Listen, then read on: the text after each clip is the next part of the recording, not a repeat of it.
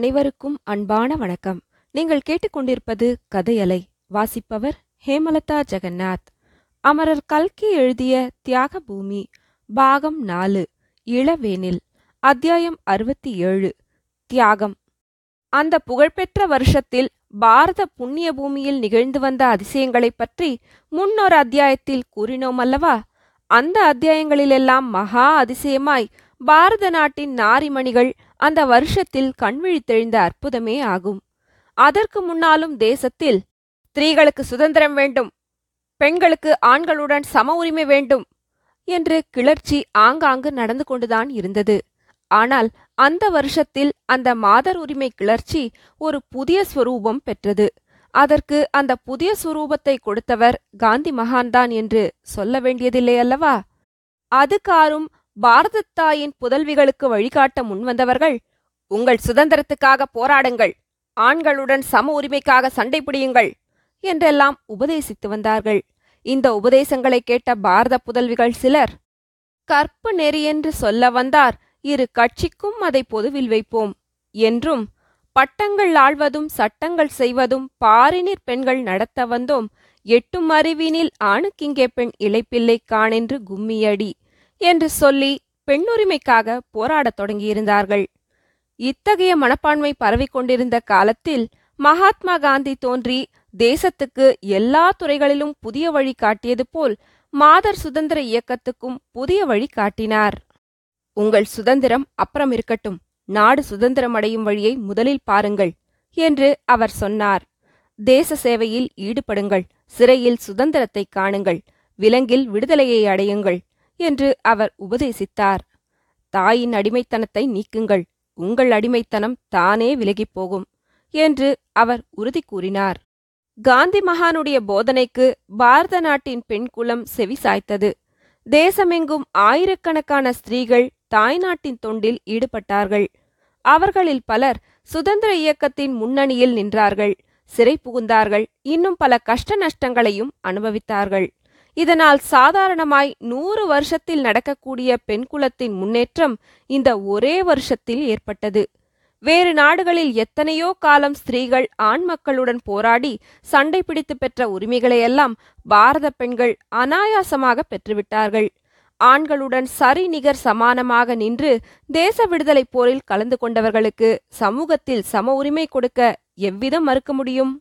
கோர்ட்டில் உமாராணி ஸ்ரீதரன் வழக்கு நடந்து கொண்டிருந்த காலத்தில் பொதுஜனங்களுடைய அனுதாபமெல்லாம் உமாராணியின் பக்கம் இருந்ததற்கு முக்கிய காரணம் மேற்கூறிய தேச நிலைமையே ஆகும். இது உமாராணிக்கும் தெரியாமலில்லை. நாட்டில் நடந்து கொண்டிருந்த தேச விடுதலை இயக்கத்தை பற்றியும், அந்த இயக்கத்தின் முன்னணியில் நின்று சிறை புகுந்த வீர பெண்மணிகளை பற்றியும் உமாராணி அறிந்துதான் இருந்தாள். வழக்கில் தோற்றுப்போனால் என்ன செய்வது என்று அவளுடைய இருதய அந்தரங்கத்தில் தீர்மானம் செய்திருந்தாள். வேண்டாத புருஷனுடன் சேர்ந்து வாழும்படி சட்டம் நிர்பந்தப்படுத்தலாம், கோர்ட்டும் அவ்வாறே தீர்ப்பளிக்கலாம்.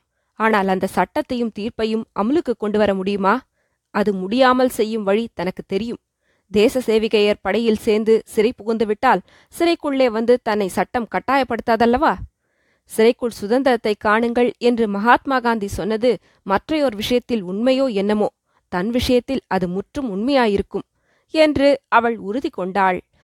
சட்டத்துக்கும் தீர்ப்புக்கும் கட்டுப்பட்டு ஸ்ரீதரனுடன் கூடி வாழ்ந்தால் அதுதான் அடிமை வாழ்வு, அதுதான் கொடிய சிறை வாழ்க்கை. இதற்கு மாறாக தாய்நாட்டின் சுதந்திரத்துக்காக சிறை புகுந்தால் அந்த சிறை வாழ்க்கையே உண்மையான சுதந்திர வாழ்க்கையாகும். எனவே அடிமை வாழ்வில் ஆசை ஏனோ, விடுதலை பெற எழுவாய் என்று தேச சேவிகையர் பாடிக்கொண்டு சென்றபோது தன்னை பிரத்யேகமாக குறிப்பிட்டு அவர்கள் அழைப்பதாகவே சாவித்திரிக்கு தோன்றிற்று. அந்த அழைப்பை ஏற்று அவள் ஆரஞ்சு நிற கதர்புடவையை உடுத்தி கிளம்பிச் சென்றதை சென்ற அத்தியாயத்தில் கூறினோம். ஆனால் சாவித்திரி எதிர்பார்த்த நிர்பந்த வாழ்க்கை உண்மையிலேயே அவளுக்கு வர இருந்ததா? கோர்ட்டு தீர்ப்பின்படி அவள் பிரியமில்லாத புருஷனுடன் கட்டாயமாக கூடி வாழ்ந்திருக்கும்படி நேரிட்டிருக்குமா? இந்த கேள்விகளுக்கு பதில் தெரிந்து கொள்ள நாம் பாரத விலாஸ் ஹோட்டலில் ஸ்ரீதரனுடைய அறைக்கு போக வேண்டியதாய் இருக்கிறது. ஸ்ரீதரன் அப்போது ஏதோ கடிதம் எழுதி கொண்டிருந்தான். அந்த கடிதத்தை எழுதுவதில் அவனுக்கு ரொம்பவும் சிரமம் ஏற்படுகிறது என்பது நன்றாய் தெரிந்தது. அடிக்கடி எழுதுவதை நிறுத்திவிட்டு ஆகாயத்தை பார்ப்பதும் பெருமூச்சு விடுவதும் எழுந்திருந்து நடப்பதுமாயிருந்தான். அவனுக்கு பக்கத்தில் கீழே அநேக கடுதாசிகள் கசக்கப்பட்டு கிடந்தன. அவையெல்லாம் ஸ்ரீதரன் எழுத முயற்சித்து அவனுக்கு திருப்தி இல்லாமல் அரைகுறையாக நிறுத்தி கசக்கி போட்டவையே ஆகும். இப்போது மேஜை மீது வைத்திருந்த காகிதத்தில், "சாவித்ரி, உனக்கு நான் என்ன சொல்ல போகிறேன்? என்ன சொன்னால்தான் நீ நம்ப போகிறாய்? ஆனால் உனக்காக நான் இதை எழுதவில்லை. குழந்தை சாருவுக்காக எழுதுகிறேன். உங்களை விட்டு பிரிந்து போவதற்கு முன் குழந்தைக்கு ஒரு வார்த்தை சொல்லாமல் போக என் மனம் இடம் கொடுக்கவில்லை" என்று எழுதியிருந்தது. அச்சமயத்தில் ஸ்ரீதரனுடைய பழைய சிநேகிதன் நானா, அதாவது Narayanan B A B L அறைக்குள் வந்தான். ஸ்ரீதரனுடைய முதுகில் தட்டி கொடுத்து, "ஸ்ரீதரா, எப்போதும் நீ அதிர்ஷ்டக்காரன்டா" என்றான். பிறகு நாற்காலியில் உட்கார்ந்து ஒரு சிகரெட் எடுத்து பற்ற வைத்து கொண்டு சொன்னான், "ஸ்ரீதரா, உன்னை நான் ரொம்ப தேங்க் பண்ணணும். இந்த கேஸ்ல நான் உனக்காக ஆஜரானதுலேருந்து என் பேர் பிரசித்தமாக போச்சு. இந்த ஒரு வாரத்தில் எனக்கு ஆறு கேஸ் வந்திருக்கு. ரெண்டு கிட்னாப்பிங் கேஸ்." அதற்குள் ஸ்ரீதரன் எரிச்சலுடன், "ரொம்ப சரி, இப்போ எங்கே வந்த? அதை சொல்லி தொலை" என்றான். "என்ன ரொம்ப கோபமா இருக்க ஸ்ரீதரா? எங்கே வந்தேன்னு கேட்குறியே? நம்ம பக்கம்தான் கேஸ் ஜெயிச்செடுத்துன்னு சும்மா இருக்கக்கூடாது, தெரியுமோ இல்லையோ? சூட்டோடு சூடா மேலே ஆக வேண்டியதுக்கு ஸ்டெப்ஸ் எடுக்கணும். நாளைக்கு ஒரு நோட்டீஸ் கொடுத்து வைக்கலாம்னு நினைக்கிறேன்" என்றான் நானா. ஸ்ரீதரன் அப்போது ரௌத்ராகாரம் அடைந்தான் என்று சொல்ல வேண்டும். அவனுடைய கோபத்துக்கு தகுந்த வார்த்தைகள் இங்கிலீஷ் வார்த்தைகளாகத்தான் வந்தன. "Shut up you idiot, get out, get out" என்று கத்தினான். கத்திக்கொண்டே நானாவை கழுத்தை பிடித்து தள்ளி அறைக்கு வெளியே கொண்டு விட்டான். நானா, "என்னடா இது, திடீர்னு பைத்தியம் பிடிச்சதா என்ன?" என்று சொல்லிக்கொண்டே மாடிப்படியில் வேகமாக இறங்கிச் சென்றான். அவன் போனதும் ஸ்ரீதரன் மறுபடியும் குறுக்கும் நெடுக்குமாக நடக்க ஆரம்பித்தான். தனக்குத்தானே பின்வருமாறு சொல்லிக்கொண்டான். "கேஸான் ஜெயமா, இங்க யாருக்கு வேணும்? சாவித்ரி, உன் பணத்துக்கு ஆசைப்பட்டுண்டு கேஸ் போட்டேன் என்று தானே நினைச்ச? நீ நினைச்சது தப்பு என்று இதோ காட்டுறேன் பார். நான் பழைய ஸ்ரீதரன் இல்லேன்னு சொன்னேன், நீ நம்பல. இன்னைக்கு சாயங்காலம் நான் தேச தொண்டில சேர்ந்து ஜெயிலுக்கு போயிட்டேன்னு நீ கேள்விப்படுற போதாவது நம்ப மாட்டாயா? பார்க்கலாம்." இம்மாதிரி சொல்லிக்கொண்டே ஸ்ரீதரன் அன்று காலையில் தான் வாங்கி கொண்டு வந்திருந்த கதர் உடைகளை எடுத்து அணிந்து கொண்டான். அறுபத்தி எட்டாம் அத்தியாயம். சாந்தி. சென்னை நகரில் அப்போது அஹிம்சை போர் தீவிரமாக நடந்து கொண்டிருந்தது. தேசிய பஜனை ஊர்வலமும் சாத்வீக மறியலும் தடை செய்யப்பட்டிருந்தன. இந்த தடை உத்தரவுகளை மீறி தேச தொண்டர்களும் தேச சேவிகைகளும் சிறை புகுந்து கொண்டிருந்தார்கள். அன்று சிறை புகுவதற்கு தயாராய் கிளம்பிய தேச சேவிகைகளுடன் சாவித்திரியும் சேர்ந்து கொண்டாள். அவர்கள் தேசிய கொடி பிடித்துக்கொண்டும் தேசிய பஜனை செய்து கொண்டும் சென்னை நகரின் வீதிகளில் ஊர்வலம் வந்தார்கள். கொஞ்ச நேரத்துக்கெல்லாம் அவர்களுக்கு அருகில் போலீஸ் வண்டி ஒன்று வந்து நின்றது. வண்டியுடன் வந்த போலீஸ் உத்தியோகஸ்தர்கள் தேச சேவிகைகளை கைது செய்து வண்டியில் ஏறச் சொன்னார்கள். வண்டி கிளம்பி கொஞ்ச தூரம் சென்றதும் கடை வீதியில் இன்னொரு போலீஸ் உத்தியோகஸ்தர் கையை காட்டி வண்டியை நிறுத்தினார். இந்த இடத்தில் ஜனக்கூட்டம் சேர்ந்திருந்தது. "இந்த வீதியில தான் மறியல் நடக்கிறது" என்று கைதான தேச சேவிகைகள் ஒருவருக்கொருவர் பேசிக்கொண்டார்கள். வண்டி நின்ற இடத்தில் போலீஸ்காரர்களால் சூழப்பட்டு சில தேச தொண்டர்கள் நின்றார்கள். அவர்களையும் அந்த வண்டியில் ஏற்றிக்கொள்ள முடியுமா என்று கீழே நின்ற போலீஸ் உத்தியோகஸ்தர் கேட்டார். வண்டியோடு வந்த போலீஸ் சர்ஜென்ட், "இடமில்ல" என்று சொல்லவே வண்டி மறுபடியும் கிளம்பியது. இப்படி போலீஸ் வண்டி அங்கே நின்ற ஒரு நிமிஷத்தில் சாவித்திரியின் வாழ்க்கையில் ஒரு மகத்தான சம்பவம் நடந்துவிட்டது. வீதியில் கைது செய்யப்பட்டு நின்ற தேச தொண்டர்களின் மீது சாவித்திரியின் பார்வை சென்றபோது அவர்களுக்கு மத்தியில் ஸ்ரீதரனும் நிற்பதைக் கண்டாள். அவனுடைய உடை மாறியிருந்தது போலவே முகத்தோற்றமும் மாறியிருப்பதை பார்த்தாள். சாவித்திரியின் தேகம் புலங்காகிதம் அடைந்தது. அவளுடைய கண்களில் ஆனந்த பாஷ்யம் துளித்தது.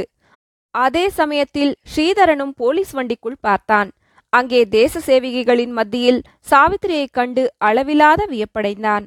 சொல்ல முடியாத ஆதூரத்துடன் இருவரும் ஒருவரையொருவர் பார்த்து கொண்டு நின்றார்கள். பிரிந்தவர் கூடினால் பேசவும் வேண்டுமோ என்ற கவியின் வாக்குக்கு அப்போது அவர்களுடைய நிலைமை மிகவும் பொருத்தமாயிருந்தது. உண்மையில் இத்தனை நாளும் பிரிந்திருந்தவர்கள் அந்த நிமிஷத்திலேதான் ஒன்று கூடினார்கள். அதாவது அவர்களுடைய இருதயங்கள் ஒன்றுபட்டன. இரண்டு ஜீவன்களுடைய இதயங்கள் ஒன்றுபட்டனவென்றால் அவர்களுடைய தேகங்கள் வடதுருவத்திலும் தென்துருவத்திலும் இருந்தால்தான் என்ன? அவர்களை யாரால் பிரித்து வைக்க முடியும்? அந்த நிமிஷத்தில் ஸ்ரீதரனுக்கும் சாவித்திரிக்கும் புனர்விவாகம் நடந்தது என்று சொல்லலாம். ஏற்கனவே பெரியோர்களுடைய வற்புறுத்தலினால் தேக சம்பந்தமான விவாகம் அவர்களுக்கு நடந்திருந்தது. இன்றைய சுபதினத்தில் அவர்களுடைய ஆத்மாக்கள் ஒன்றையொன்று மணந்து கொண்டன. இந்த ஆத்மீக விவாகத்துக்கு பாரத மாதாவும் காந்தி மகாத்மாவுமே சாட்சிகளாயினர். போலீஸ் வண்டிக்குள்ளிலிருந்த தேச சேவிகைகள் ஜெய ஜெய பாரத் என்று கோஷித்தார்கள். வெளியில் நின்ற தேச தொண்டர்கள் மகாத்மா காந்திக்கு ஜே என்று ஆர்ப்பரித்தார்கள். மறுநாள் வசந்த விஹாரத்தில் குழந்தை சாரு தனியாக உட்கார்ந்து சாவித்திரியின் படத்தை வைத்துக்கொண்டு, அம்மா, என்னையும் நீ அழைச்சுண்டு போயிருக்க கூடாதா? நானும் உன்னோட வந்து ஜெயில இருக்க மாட்டேனா என்று சொல்லி கொண்டிருந்தாள். அவளை தேடி வந்த சம்பு சாஸ்திரி குழந்தையை தூக்கி எடுத்து அணைத்து கொண்டு, கண்ணே சாரு, ஒரு சமயத்துல உனக்கு அப்பாவும் அம்மாவும் கிடைத்தார்கள். அவ ரெண்டு பேரையும் ஒரே நாள்ல இழந்துட்ட. ஆனா நீ இதுக்காக வருத்தப்படாத குழந்தை. நல்ல காரியத்துக்காகத்தான் அவ போயிருக்கா. சீக்கிரத்துல திரும்பி வந்துடுவா. அது வரைக்கும் நாம நம்முடைய பழைய இடத்துக்கே போகலாம். வாம்மா, இந்த பங்களா எல்லாம் நமக்கு லாயக்கில்லை. சாவடி குப்பம் நமக்கு சரி என்றார். சாவடி குப்பத்தில் சம்பு சாஸ்திரி குடியிருந்த குடிசையை நல்லான் சுத்தமாக வைத்திருந்தான். குடிசைக்குள்ளிலிருந்த பூஜை மாடத்தையும் பத்திரமாக பாதுகாத்து வந்தான். சம்பு சாஸ்திரியும் சாருவும் அந்த குடிசைக்கு மறுபடியும் வந்ததும் தங்களுடைய சொந்த வீட்டுக்கு வந்துவிட்டதாக எண்ணினார்கள். சாஸ்திரி வாசலில் நின்று நல்லானுடன் பேசிக் கொண்டிருக்கையில் சாரு உள்ளே சென்று பூஜை மாடத்துக்கு முன்னால் கைகூப்பி நின்று, அம்பிகே பராசக்தி, எனக்கு அம்மா வேணும்னு கேட்டேன். அம்மா அப்பா ரெண்டு பேரையும் கொடுத்த. ஆனா அவ ஒருத்தருக்கு ஒருத்தர் சண்டை போட்டுக்கிறது எனக்கு பிடிக்கவே இல்லை. ரொம்ப கஷ்டமா இருக்கு. எங்க அப்பாவும் அம்மாவும் சண்டை போட்டுக்காம ஒத்துமையா இருக்கும்படி கிருபை செய்யப்படாதா என்றாள். முன்னொரு தடவை குழந்தையின் பிரார்த்தனையை கேட்டுக்கொண்டு சம்பு சாஸ்திரி உள்ளே வந்தது போல் இப்போதும் வந்தார். சாருவின் பின்னால் வந்து நின்று கொண்டார். குழந்தை, உன்னுடைய பிரார்த்தனையதான் ஏற்கனவே பராசக்தி நிறைவேற்றி விட்டாளே. உன் அப்பாவும் அம்மாவும் ஒற்றுமைப்பட்டு விட்டார்கள் சாரு. எப்போது ரெண்டு பேருக்கும் ஏக காலத்துல தேச சேவையில ஈடுபட வேண்டுமென்று தோணியிருக்கோ அப்போதே அவளுடைய மனது ஒற்றுமைப்பட்டுடுத்து. திரும்பி வந்தபோது அவ புது மனுஷாளா இருப்பா. அவர்களுடைய இருதயம் பரிசுத்தமா இருக்கும். ரெண்டு பேரும் மனமொத்து வாழ்வார்கள் அம்மா என்றார். அன்று சாவடி குப்பம் ஒரே குதூகலமாக இருந்தது. சாஸ்திரி ஐயாவும் சாருவும் திரும்பி வந்துட்டாங்க என்ற செய்தி சாவடி குப்பத்து ஜனங்களுக்கு அளவிலாத மகிழ்ச்சியை அளித்தது. அன்றைய தினமே பஜனை ஆரம்பித்துவிட வேண்டுமென்று நல்லான் வற்புறுத்தினான். சாயங்காலம் பஜனை ஆரம்பிக்க வேண்டிய சமயத்தில் ஜனங்கள் ஏராளமாக வந்து கூடிவிட்டார்கள். குப்பத்து ஜனங்கள் மாத்திரமின்றி வக்கீல் ஆபத் சகாயமையர், சாருவின் பழைய வாத்தியாரம்மா முதலியோரும் வந்திருந்தார்கள். கூட்டம் அதிகமாயிருந்தபடியால் குப்பத்து தெருவில் திறந்த வெளியிலேயே பஜனை நடத்த வேண்டியதாயிற்று. ஆனால் அன்று பஜனையில் சம்பு சாஸ்திரியினால் பாடவே முடியவில்லை. உணர்ச்சி மிகுதியால் அவருக்கு தொண்டையை அடிக்கடி அடைத்து கொண்டது. மற்றவர்கள்தான் பாடினார்கள். காந்தி மகானுக்கு பிரியமான கீதம் என்ற பிரசித்தமான வைஷ்ணவ ஜனத்தோ என்ற பாட்டை சம்பு சாஸ்திரி பஜனையில் அடிக்கடி பாடுவதுண்டு. அதை மற்றவர்களுக்கும் கற்பித்திருந்தார். அந்த கீதம் இன்று பஜனையில் பாடப்பட்ட போது சாஸ்திரி மெய்மறந்து கேட்டுக்கொண்டிருந்தார். எவன் பிறருடைய துக்கத்தை தன்னுடைய துக்கமாக கருதுவானோ, கஷ்டப்படுகிறவர்களுக்கு உதவி புரிந்துவிட்டு அதை பற்றி மனத்தில் கர்வம் கொள்ளாமலும் இருப்பானோ அவனே உண்மையான வைஷ்ணவன். எவன் உலகில் பிறந்தோர் அனைவரையும் வணங்குவானோ, யாரையும் நிந்தனை செய்ய மாட்டானோ, மனோவாக்கு காயங்களை பரிசுத்தமாக வைத்து கொண்டிருப்பானோ அப்படிப்பட்டவனுடைய தாயே தன்யையாவாள்.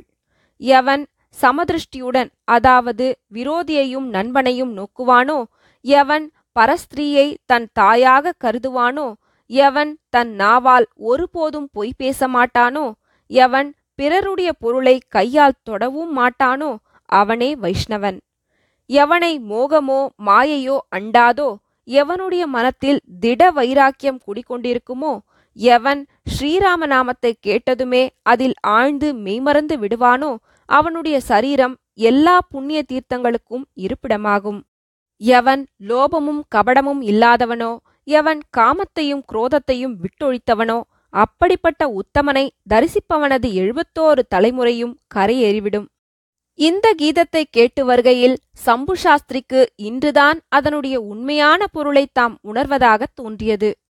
ஆஹா, இந்த பாட்டில் சொல்லியபடி உண்மை வைஷ்ணவனாக நாம் என்று ஆகப் போகிறோம். இந்த ஜன்மத்தில் அத்தகைய பேற்றை நாம் அடைவோமா? அம்பிகே, தாயே, இந்த கீதத்தில் வர்ணித்திருக்கும் குணங்களில் நூறில் ஒரு பங்காவது எனக்கு அருளமாட்டாயா என்று தமது இருதய அந்தரங்கத்தில் பிரார்த்தனை செய்தார்.